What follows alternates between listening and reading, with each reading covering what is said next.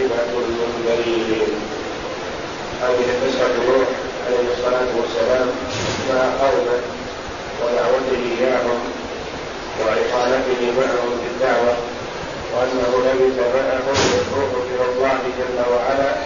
ألف سنة إلا خمسين عاما كما ورد في موضع آخر في كتاب الله جل وعلا. فلما أعرضوا وعصوا أنزل الله بهم عذابه الذي لا يرد عن القوم المجرمين ثم ذكر جل وعلا بعد ذلك أنه بعث من بعد نوح عليه الصلاة والسلام رسلا عليهم الصلاة والسلام إلى قومهم وهؤلاء هم هود وصالح وإبراهيم ولوط وغيرهم من الأنبياء كثير بين نوح عليه الصلاة والسلام وبين موسى عليه الصلاة والسلام. وقد ذكر الله جل وعلا في مواضع من كتابه ذكر بعض قصص الأنبياء ولم يذكر بعضا منهم كما قال جل وعلا ومنهم من قصصنا عليك من قبل ومنهم من لم نقصص عليك والله جل وعلا قص علينا أخبار الأنبياء عليهم الصلاة والسلام السابقين مع اولهم ليكون في ذلك تسليه للنبي صلى الله عليه وسلم لأنه عليه الصلاة والسلام وجد من قومه أشد أنواع العذاب فقص الله جل وعلا عليه أخبار الامم السابقة مع أنبيائهم وأنهم لم يقبلوا هدى الله الذي جاءت به الرسل صلوات الله وسلامه عليه. فبهذا تسلية للنبي صلى الله عليه وسلم وتذكير للناس وتخويف لمن لم يؤمن منهم. بأنه إن لم يؤمن بما جاء به محمد صلى الله عليه وسلم فسيصيبه من العذاب ما أصاب السابقين. وقال جل وعلا ثم بعثنا من بعده رسلا إلى قومهم. بعثنا من بعده الضمير في من بعده يعود إلى نوح عليه الصلاة والسلام. والبعث هو الإرسال بعثنا أرسلنا من بعده رسلا إلى قومهم. والتنكير هنا للتفخيم للتفخيم عددا وقدرا. يعني رسلا كثير وذو مكانة عالية. والتنكير يأتي لمعان كثيرة منها التفخيم ومنها تقليل الشعب رسلا إلى قومهم أي أن الله جل وعلا أرسل إلى كل قوم رسولا منهم يعرفونه. قومهم يعني جماعته وقومه الذين يعرفونه يعرفونه ويعرفهم فجاءوهم بالبينات يعني بالأدلة الواضحة الدالة على صدق الرسل صلوات الله وسلامه عليه. فما من نبي كما قال عليه الصلاة والسلام ما من نبي إلا وقد أوتي ما على مثله آمن البشر. يعني كاف في الدلالة والحجة. ومبينا صدق الرسول صلى الله عليه وسلم. فجاءوهم بالبينات يعني بالحجج الواضحة. فما كانوا ليؤمنوا بما كذبوا به من قبل. فما كانوا ليؤمنوا هؤلاء الأقوام الذين أرسلت إليهم الرسل بما كذبوا به من قبل كذب به هؤلاء. يعني أنهم كذبوا رسلهم على أول ما بلغوهم الدعوة واستمروا على التكذيب فلم يرجعوا عن تكذيبهم. وعلى هذا يكون الضمير في قوله فما كانوا ليؤمنوا بما كذبوا الضمائر الثلاثة تعود إلى أقوام هؤلاء الرسل صلوات الله وسلامه عليهم أجمعين. وقيل الضميران الأولان أولان يعودان إلى أقوام الرسل. وكذبوا به كذبوا به الضمير في كذبوا يعود إلى قوم نوح عليه الصلاة والسلام. يعني ما كان هؤلاء الأقوام ليؤمنوا بما كذب به من قبلهم وهو قوم نوح عليه الصلاة والسلام. فهم اتخذوا طريقة من قبلهم سنة لهم ومنهجا. فما آمنوا بما كذب به قوم نوح. فما كانوا ليؤمنوا بما كذبوا به من قبل كذلك نطبع على قلوب المعتدين وقيل المراد كذبوا به من قبل يعني في عالم الذر حينما أخرج الله ذرية آدم من صلبه وقال هؤلاء إلى الجنة وهؤلاء إلى النار. فمن حكم به إلى النار فإنه مكذب للرسل واستمر على تكذيبه. فما كانوا ليؤمنوا بما كذبوا به من قبل. كذبوا به من قبل قيل كذب به هؤلاء الأقوام وقيل كذب به من قبل قوم نوح. وقيل كذبوا به من قبل في عالم الذر حينما أخرج الله ذرية آدم من صلبه وأشهدهم على أنفسهم ألست بربكم؟ قالوا بلى. بما كذبوا به من قبل كذلك نطبع على قلوب المعتدين. الطبع هو الختم ومعناه أنه غير قابل لأي زيادة غير ما عنده. يعني لا يستفيد من هداية ولا يقبل هداية ولا دلالة ولا يستفيد من ذلك لأن قلبه مختوم عليه فلا يجد اليه الخير ولا يخرج منه شر. كذلك نطبع على قلوب المعتدين والمعتدين هم المتجاوزون الحد الاعتداء تجاوز الحد. فهم في الأصل حد لهم أن يعبدوا الله وحده. وما خلقت الجن والإنس إلا ليعبدون. ما أريد منهم من رزق وما أريد أن يطعمون. فتجاوزوا هذا وتعدوا وتركوا عبادة الله وحده وعبدوا غيره من الأصنام. فما كانوا ليؤمنوا بما كذبوا به من قبل كذلك نطبع على قلوب المعتدين. أي كما طلعنا على قلوب هؤلاء من قومك الذين لم يؤمنوا يطبع الله على قلوب على قلب كل من تجاوز الحد.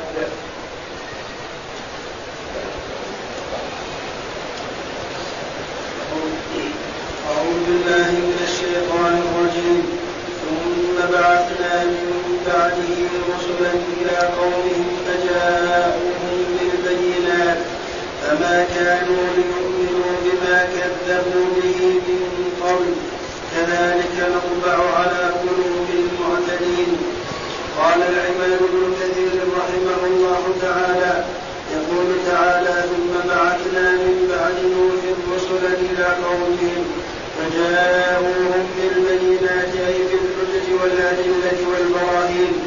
على صدق ما جاءوهم به فما كانوا ليؤمنوا بما كذبوا به من قبل.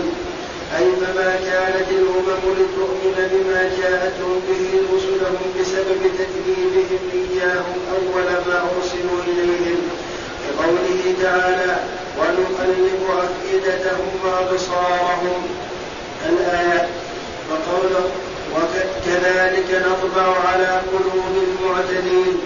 أي كما طبع الله سبحانه وتعالى على كما آمنوا بسبب تكذيبهم المتقدم هكذا يطبع الله على قلوب من أشبههم ممن بعدهم ويختم على قلوبهم فلا يؤمنوا حتى يروا العذاب الأليم. والمراد أن الله تعالى أهلك الأمم المكذبة للرسل وأنجى من آمن بهم وذلك من بعد نوح عليه السلام. فإن الناس كانوا من قبله من زمان آدم عليه السلام على الإسلام. إلى أن أحدث الناس عبادة الأصنام فبعث الله إليه آدم عليه السلام نبي وليس برسول وأول رسول أرسله الله جل وعلا إلى أهل الأرض هو نوح عليه الصلاة والسلام. وكان بين نوح وآدم عليه الصلاة والسلام عشرة قرون كلهم كانوا على الإسلام ثم لما اتخذ قوم نوح الأصنام والمعبودات من دون الله وأول شرك دب إلى أهل الأرض بسبب التصوير وذلك أنه كان هناك رجال رجال صالحون في زمن نوح عليه الصلاة والسلام وقبله وكانوا قدوة في الأعمال الصالحة هؤلاء الرجال كانوا قدوة بالأعمال الصالحة فلما ماتوا أوحى الشيطان إلى من حولهم لو أنكم صورتم صورهم ونصبتوها في مجالسهم فإن ذلك يكون أنشط وأقوى لكم على العبادة. تتذكرون عبادة هؤلاء فتعبدون الله مثلهم. دخلهم الشيطان اللعين من هذا الطريق لأنهم كانوا على الإيمان فلا يمكن أن يقبلوا منه الكفر والشرك. فقال زيادة في إيمانكم وزيادة في أعمالكم الصالحة صوروا هؤلاء الرجال الأخيار وانصبوهم في مجالسكم ومجالسهم حتى إذا رأيتموهم تذكرتم الجد والاجتهاد فأحدث عندكم نشاط في العبادة. فأطاعوه وصوروا هذه صورهم ونصبوها في مجالسهم. فلما طال الزمن وبعد العهد بهم ودخل جاء الشيطان إلى الموجودين فقال لهم إن من قبلكم كانوا يستسقون بهؤلاء المطر فيسقون ويسألون ويشفعون ويتشفعون بهم ويشفع لهم. لو أنكم فعلتم ما فعلوا لكان لكم خير ففعلوا. ثم جاءهم مرة أخرى بأن أمرهم بعبادتهم. قال إن من قبلكم كانوا يعبدونهم وكان يأتيهم الخير بسبب عبادتهم لهؤلاء. فعبدوهم فأرسل الله جل وعلا نوحا عليه الصلاة والسلام يدعو قومه إلى الإسلام والإيمان بالله. فآمن من آمن به فأنجاه الله وأعرض من أعرض فأهلكهم الله بالغرق. بالطوفان وكان ممن كفر به ولم يؤمن به. زوجته وابنه. وهذا دليل على أن الأنبياء عليهم الصلاة والسلام ليس لهم من الأمر شيء وإنما الأمر كله لله جل وعلا. فبعث الله إليهم نوحا عليه السلام ولهذا يقول له المؤمنون يوم القيامة. أول رسول بعثه الله إلى أهل الأرض. وقال ابن عباس كان بين آدم ونوح عشرة قرون كلهم على الإسلام. فقال الله تعالى وكم أهلكنا من القرون من بعد نوح؟ الآية وفي هذا إنذار عظيم لمشركي العرب الذين كذبوا سيد الرسل وخاتم الأنبياء والمرسلين. فإنه إذا كان قد أصاب من كذب بتلك الرسل ما ذكره الله تعالى من العذاب والنكال فماذا فما ظن هؤلاء وقد ارتكبوا أكبر من أولئك. يقول الله جل وعلا ثم بعثنا من بعدهم موسى وهارون إلى فرعون وملئه بآياتنا. فاستكبروا وكانوا قوما مجرمين. فلما جاءهم الحق من عندنا قالوا إن هذا لسحر مبين. قال موسى أتقولون للحق لما جاءكم أسحر هذا ولا يفلح الساحرون؟ قالوا أجئتنا لتلفتنا عما وجدنا عليه آباءنا وتقول لكما الكبرياء في الأرض وما نحن لكما بمؤمنين. أجمل جل وعلا في الآيتين السابقتين. الآية السابقة ذكر الرسل الذين أرسلهم الله جل وعلا من بعد نوح. ثم بدأ جل وعلا بتفصيل قصة موسى عليه الصلاة والسلام مع فرعون اللعين. وذلك بما فيها من العبر العظيمة. وكثيرا ما يكرر جل وعلا قصة موسى. وهارون عليه الصلاة والسلام مع فرعون اللعين وقومه. وذلك لما اشتملت عليه من الأمور العظيمة. وذلك أن موسى عليه الصلاة والسلام حينما جاء السحرة إلى فرعون قالوا له إنه يولد مولود من بني إسرائيل. يكون ذهاب ملكك على يديه يولد مولود ولد ذكر من بني إسرائيل. يكون ذهاب ملكك على يديه فأراد أن يقضي على هذا المولود ولا يعرفه بعينه فقرر بأن يقضي على كل مولود لبني إسرائيل في هذا العام. بأن يقتله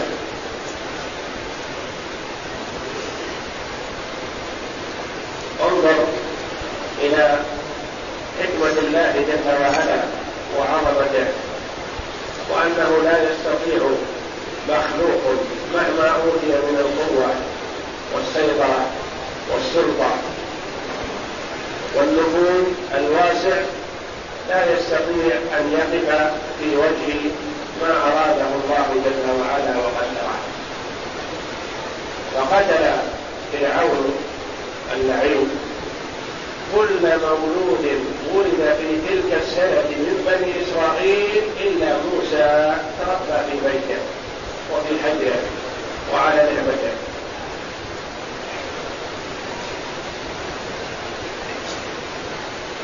وذلك أنه اشتهر وعلم بنو إسرائيل بأن فرعون سيقتل كل مولود. فحينما ولدت أم موسى موسى عليه الصلاة والسلام أوحى الله إليها إلهاما خفت عليه فألقيه في اليم. ولا تخافي ولا تحزني. إنا رادوه إليك وجاعلوه من المرسلين. وأوحينا إلى أم موسى أن أرضعيه فإذا خفت عليه فألقيه في اليم. ولا تخافي ولا تحزني. إنا رادوه إليك وجاعلوه من المرسلين. آية واحدة. فيها أمران ونهيان وبشارتان ولدت المولود. فتخاف عليه كما يخاف غيرها. ولا تستطيع أن تقف في وجه فرعون وأعوانه يأخذ الولد منها ويرميها بها فأمرها الله جل وعلا بأن تلقيه في شيء محقق هلاكه. في عالم الناس. الساقط في البحر هالك. فكأنها فيما يبدو للناس تعجلت القضاء عليه قبل أن يقضي عليه فرعون. أوحينا إلى أم موسى أن أرضعيه. فإذا خفت عليه فألقيه في اليم هذان أمران. ولا تخافي ولا تحزني. الأديان إنا رادوه إليك بشارة. وجاعلوه من المرسلين بشارتان إنا رادوه إليك وجاعلوه من المرسلين. بلاغة القرآن العظيم. آية واحدة. اشتملت على أمران ونهيان وبشارتان. ألقيه باليم. ما هو اليم؟ البحر. والبحر هلاك سريع فألقته في البحر امتثالا لأمر الله جل وعلا. ورأته في صندوق ورمته في البحر. فتقاذفته الأمواج وألقته على جهة فرعون.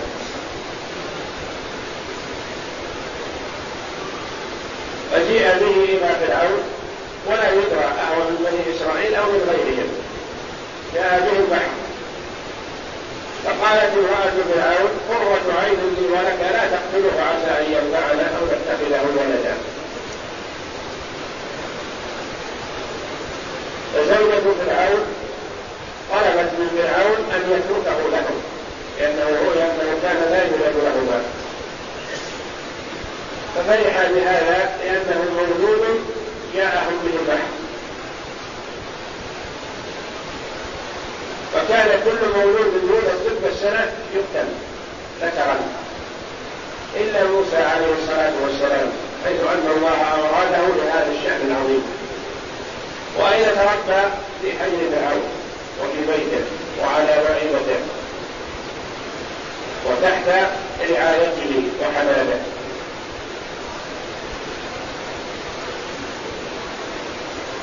ثم بعد ذلك جاء هذا الوليد الذي يعرفه فرعون. يدعو فرعون إلى الله جل وعلا. وهو إن كان قبل بعثته ضعيف لا شأن له في بيت فرعون. جاء يدعوه إلى الله جل وعلا. ولم يكن شخصا بعيد أو غريب عنهم. وإنما كان هو الشخص الذي تربى عندهم. صغير في البيت جاء بهذه الآيات العظام يجابر فرعون ويدعوه إلى الله. وفرعون اعتى أهل الأرض. حتى انه كان يقول لقومه ما علمت لكم من إله غيري. أنا ربكم الأعلى. ادعى ما لم يدعيه غيره. فجاءه موسى عليه الصلاة والسلام يدعوه إلى الله جل وعلا. وكان زوال ملك فرعون على يد موسى عليه الصلاة والسلام.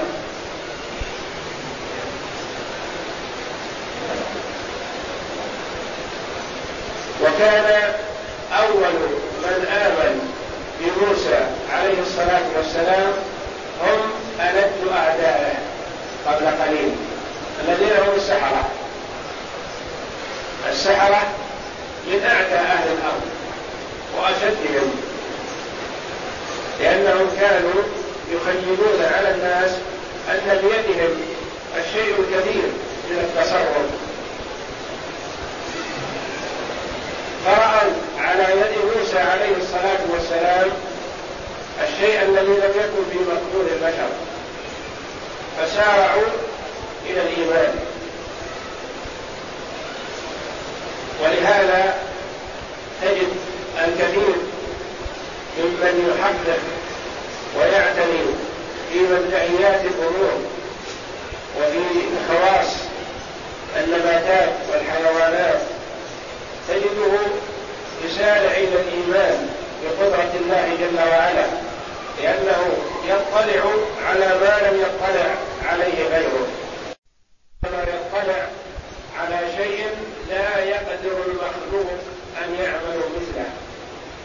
ووضح الله جل وعلا هذه القصة العظيمة من أجل الاتعاب والابتكار بأن الله جل وعلا وإن كان أوتي ما أوتي من قوة وعظمة وملك وسيطرة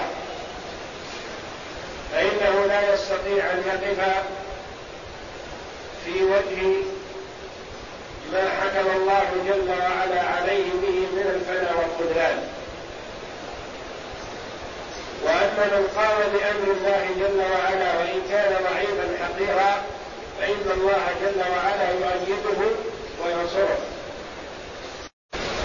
وسرعة الأنبياء إلى امتثال أمر الله جل وعلا وإيمانهم الصادق العميق بوعد الله جل وعلا. حينما أمر الله جل وعلا موسى أن يذهب بقومه إلى جهة البحر. ففيما يبدو للناس من أول الأمر حينما ينظر في هذا كأنه أساء إلى قومه إساءة لم يفعلها غيره. ولا يقرها عقل أن يذهب بقومه إلى جهة البحر ليكونوا محجورين أمام عدو يديه لو أن آراء البشر وعقولهم ما استساغ موسى ومن معه أن يحجروا أنفسهم لعدوهم. ويذهبوا إلى جهة البحر ولكنه الإيمان العميق بالله جل وعلا وجهه الله جل وعلا أن يتجه إلى البحر اتجه ولو استشار الناس في جانب أمر الله ما أشار عليه واحد لا من عقلائهم ولا من متوسط الحال بأن يذهب إلى البحر أقول هذا موت مفقر وهلاك عاجل. دعنا نفر في الصحراء. الصحراء أمامنا نسير فيها ونهر نذهب نحجر أنفسنا في البحر. فموسى عليه الصلاة والسلام حينما جاءه أمر الله لم يستجب لذلك أحد. ولم ينظر إلى قومه هل يقبلون أو لا يقبلون؟ هل يذهبون معه أو لا يذهبون؟ خلافا لما هو حال كثير من المسلمين اليوم. يقول ننظر إلى آراء الأمة أو آراء الشعب هل نطبق حكم الله أو لا نطبقه. هل نقطع يد السارق أو لا نقطعها؟ هل نرجم الزاني أو لا نرجمه هل يرضون بهذا أو لا يرضون؟ لا ينظر إلى البشر فيما حكم الله جل وعلا به. وإنما ممكن استشارة البشر فيما لم يصدر فيه حكم من الله جل وعلا.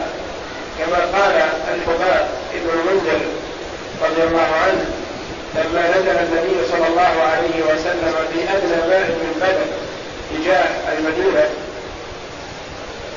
تقدم الحباب رضي الله عنه وقال يا رسول الله أهذا منزل أنزلك الله إياه؟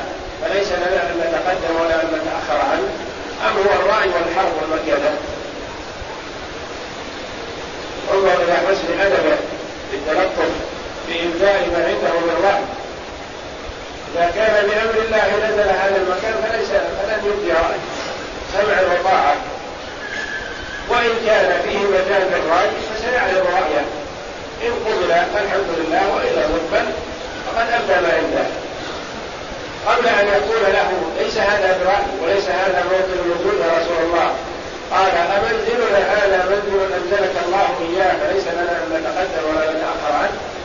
أم هو الحرب والرأي والمكيدة فقال بل هو الرأي والحرب والمكيدة فإن كان عندك شيء فأبدل قال إذا ليس هذا بمنزل. وإنما ننزل على أدنى ماء عندهم حتى نحجب المياه عنهم. ونهون ما دونها من القلوب فنكون على الماء وهم يبقون في مكان بعيد عن الماء. فشجعه النبي صلى الله عليه وسلم على هذا الرأي وقبله عليه الصلاة والسلام. وهو الذي قال الله جل وعلا له وشاوره في الأمر هذا فيما لم يأتي به أمر من الله جل وعلا. أما الشيء الذي جاء به أمر الله جل وعلا فلا يضر. وإنما يقال سمعا وطاعة.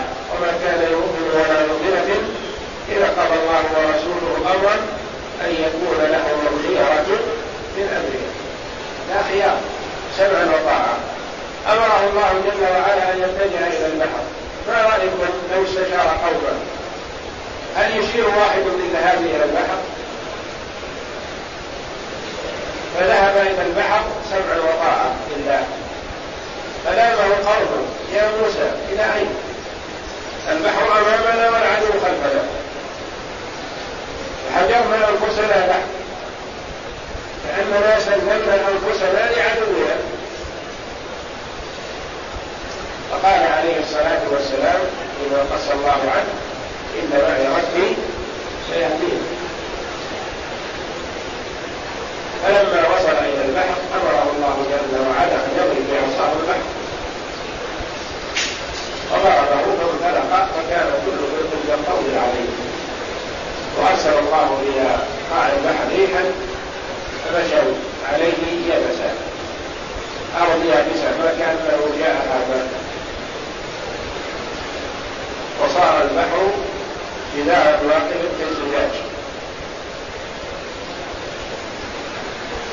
فخرج دخل موسى ومن آمن به البحر ومشوا فيه يابسا. فلما تجاوزوا البحر وانتهى آخرهم خرج. وفرعون معه دخلوا البحر في أثرهم. وقبل أن يخرج وحينما استكمل دخول آخر واحد منهم في البحر أمر الله جل وعلا عليه بالبحر وانصرف وكان فرعون اللعين يلتفت إلى قومه ويداخل بالبحر يقول انظروا استطعت أن أفتح البحر من أجل أن ألحق بقوم بمتمردين. لأنه لا يؤمن بالله يقول فتح الله لي البحر. وإنما هو الذي فتح في زعمه ورده وكان ذلك حتفه وهلاكه ففيها موعظة عظيمة ودلالة على قدرة الله جل وعلا وعظمته وأنه إذا أراد شيئا مهما كان مستحيلا أو صعبا أو غير مقدور عليه في عالم البشر فالله جل وعلا يوجد ما أراد بأي سبب يجعله جل وعلا. وموسى عليه الصلاة والسلام من أولي العزم من الرسل.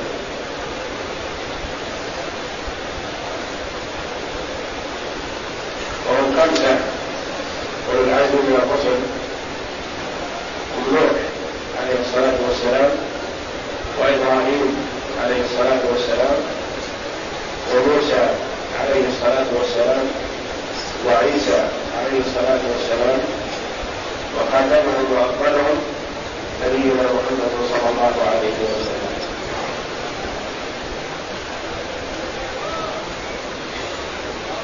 وفي ذلك عظة وذكرى لكفار قريش. وزجر لهم عما هم فيه من الطغيان والكبر. والتكبر على النبي صلى الله عليه وسلم.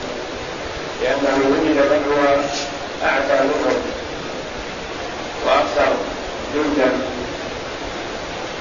وأقدر على شؤون الحياة ومع ذلك لما عصوا نبيهم موسى صلى الله عليه وسلم أهلكهم الله جل وعلا. إنما أمره إذا أراد شيئا أن يقول له كن فيكون جل وعلا. يقول جل وعلا ثم بعثنا من بعدهم أي من بعد الأنبياء السابقين. موسى وهارون إلى فرعون وملئه إلى فرعون وملئه والملأ هم كبراء القوم وعظماؤهم.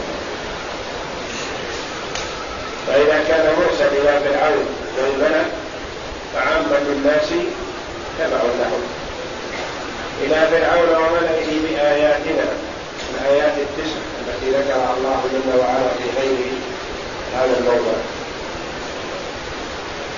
كلها دالة على قدرة الله جل وعلا وعظمته وعلى صدق موسى عليه الصلاة والسلام. بآياتنا فاستكبروا وكانوا قوما مجرمين. فاستكبروا.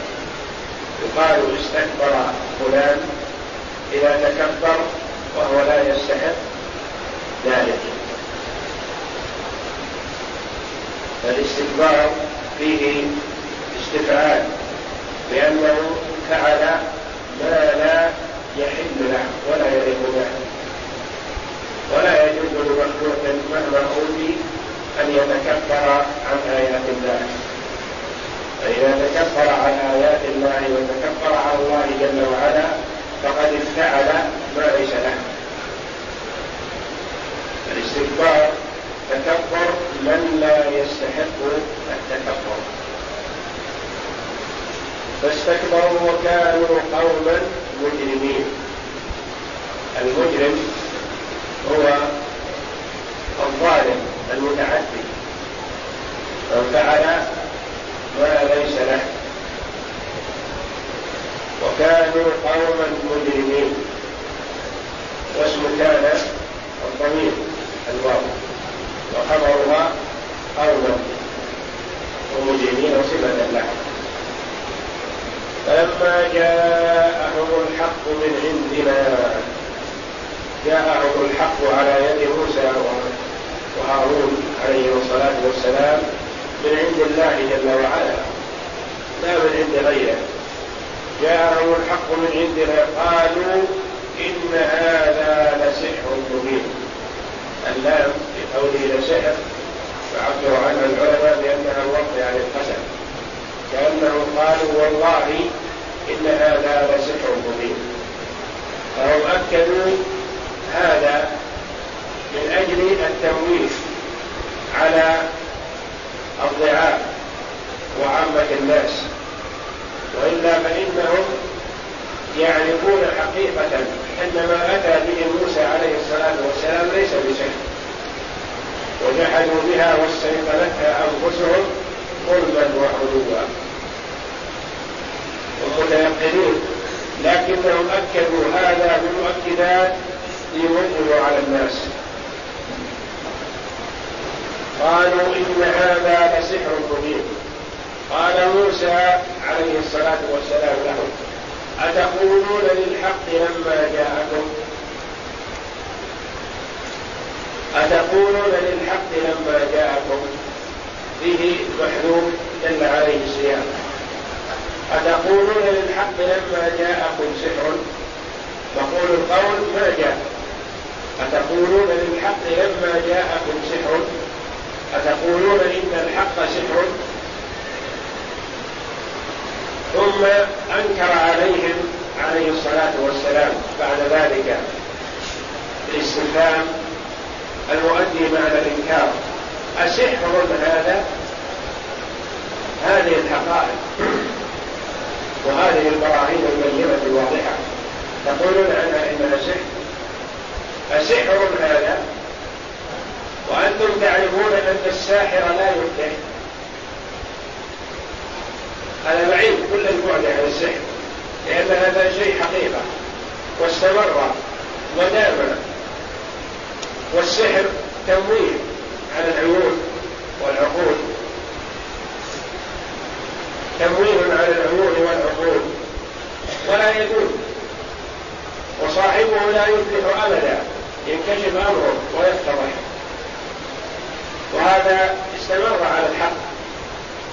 أسحر هذا ولا يفلح الساحرون لماذا ردوا ردوا على موسى رد العاجز الجاهل. لأن الإنسان إذا عرض عليه أمر فإما أن يقبله وإما أن يبرهن عن رده إياه. يقول أنا لا أقبله لكذا وكذا لهذه الأسباب. ولكن ردهم كان رد جاهل. ليس مبني على علم وعلى إدراك. قالوا أجئتنا لتلفتنا عما وجدنا عليه آباءنا وتكون لكم الكبرياء في الأرض. قالوا أنت جئت من أجل أمرين لتصرفنا عما كان عليه آباؤنا لتلفتنا لتدنينا أو تردنا أو تصرفنا. عما وجدنا عليه آباءنا. نعم أنا أريد أن أدنيكم عما وجدتم عليه آباءكم وأصرفكم لأن ما جئتكم به خير مما كان عليه آباءكم فهم ردوا رد المقلد الأمة التابع الذي لا إدراك له. أجئتنا لتنفذنا عما وجدنا عليه آباءنا. نعم موسى عليه الصلاة والسلام يريد منكم أن تتركوا ما كان عليه آباءكم لأن آباءكم كانوا على الضلال فيريد أن تسلكوا الحق وتتركوا طريقة آبائكم. ثم اعترضوا بما يتوهمه كثير ممن دعي إلى حق. من كان على الباطل ومتروس فيه وله رياسة الباطل إذا دعي إلى الحق ما استجاب؟ بخلا وشحا في رياسته لأنه يتصور أن إيمانه بالحق يسلبه ما كان فيه من رياسة وقدرة وقوة. وهذه الشبهة يلقيها الشيطان على الرؤساء والزعماء ولهذا تجد الكثير ممن يؤمن ممن لا رياسة له ولا ولاية.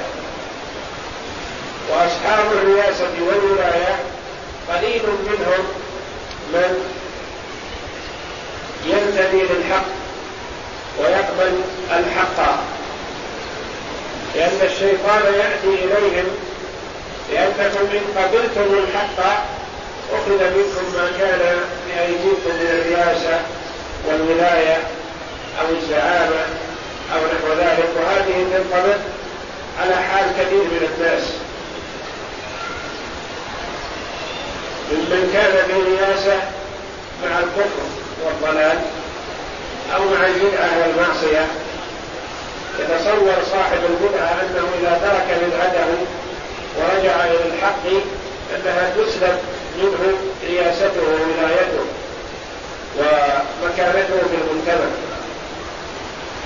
والحقيقة أنه يضيف إلى رياسته رياسة ويضيف إلى زعامته في أمور الدنيا زعامة في أمور الآخرة إذا وفقه الله جل وعلا لطاعته.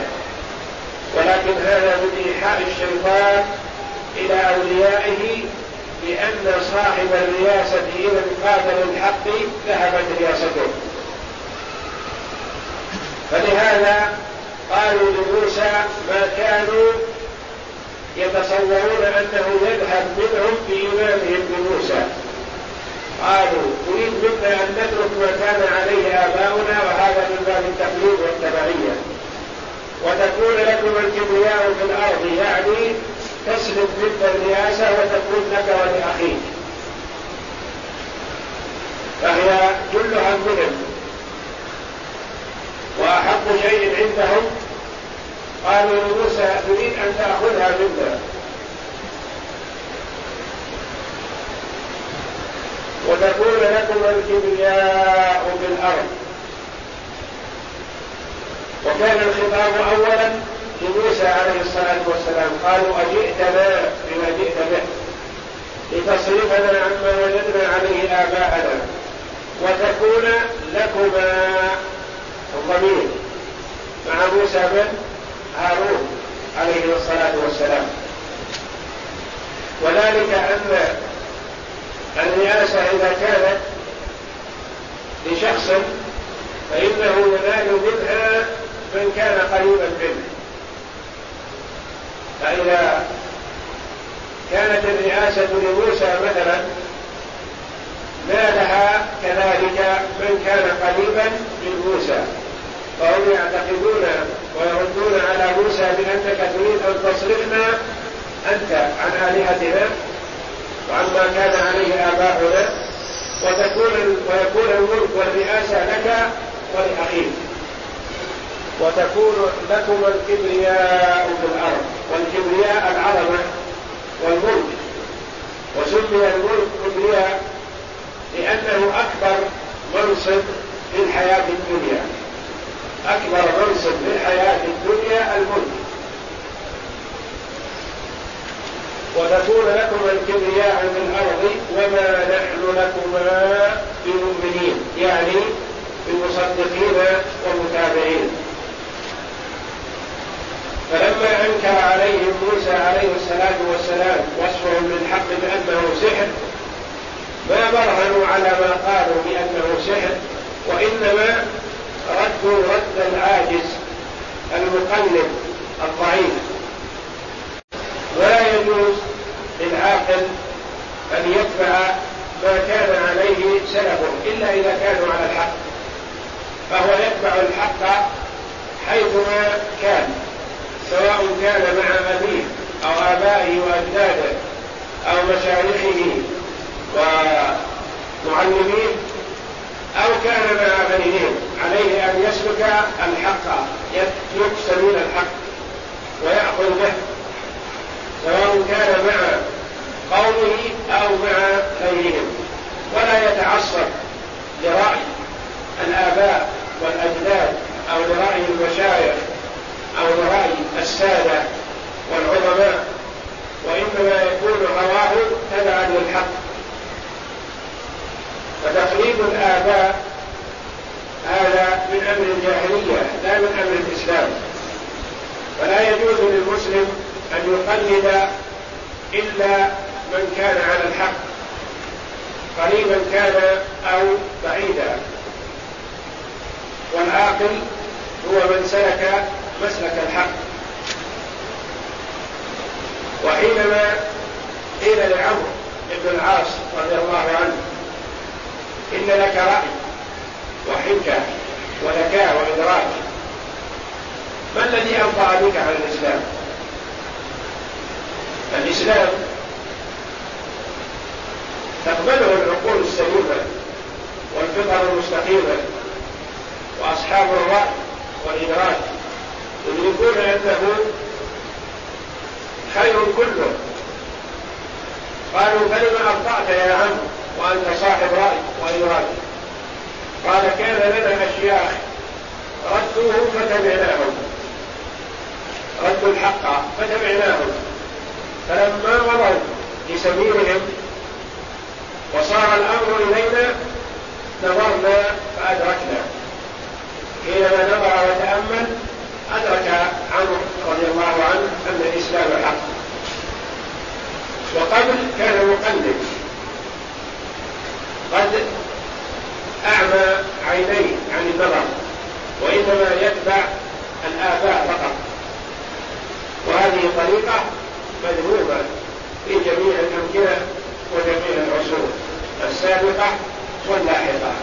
وإنما على المرء أن يتأمل وينظر هل ما كان عليه قومه هو الحق فيأخذ به ويرد عليه النواجذ أمره ما كان عليه قومه غير الحق فيسلك سبيل الحق وينجو بنفسه ولا يغتر بمن هلك كيف هلك.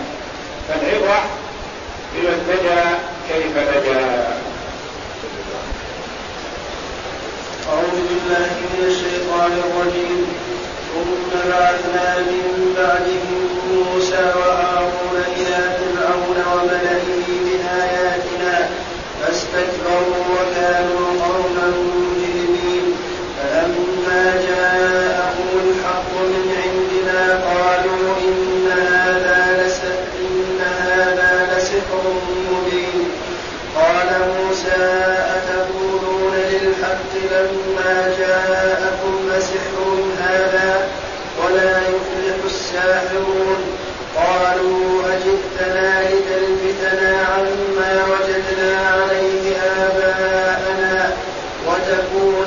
لكما الكبرياء في الأرض وما نحن لكما بمؤمنين. قال العماد بن كثير رحمه الله تعالى يقول تعالى ثم بعثنا من بعد تلك الرسل موسى وهارون إلى فرعون وملئه أي قومه بآياتنا أي حججنا وبراهيننا فاستكبروا وكانوا قوما استكبروا عن اتباع الحق والانقياد له وكانوا قوما مجرمين. فلما جاءهم الحق من عندنا قالوا إن هذا لسحر مبين. كأنهم قبحهم الله أقسموا على ذلك وهم يعلمون أن ما قالوا. أقسموا. حينما جاء باللام الموضع القسم هذا مشعر بالقسم. يعني قالوا والله إن هذا لسحر مبين. لأنهم قبحهم الله وأقسموا على ذلك وهم يعلمون أن ما قالوه كذب وبهتان لما جاءهم أسحر هذا ولا يفلح الساحرون. قالوا أجئتنا لتلفتنا أي تثنينا عما وجدنا عليه آباءنا أي الذين كانوا عليه وتكون لكما, لكما أي لك ولهارون الكبرياء أي العظمة والرياسة في الأرض وما نحن لكما بمؤمنين. وكثيرا ما يذكر الله تعالى قصة موسى عليه الصلاة والسلام مع فرعون في كتابه العزيز لأنها من أعجب القصص فإن فرعون حذر من موسى كل الحذر.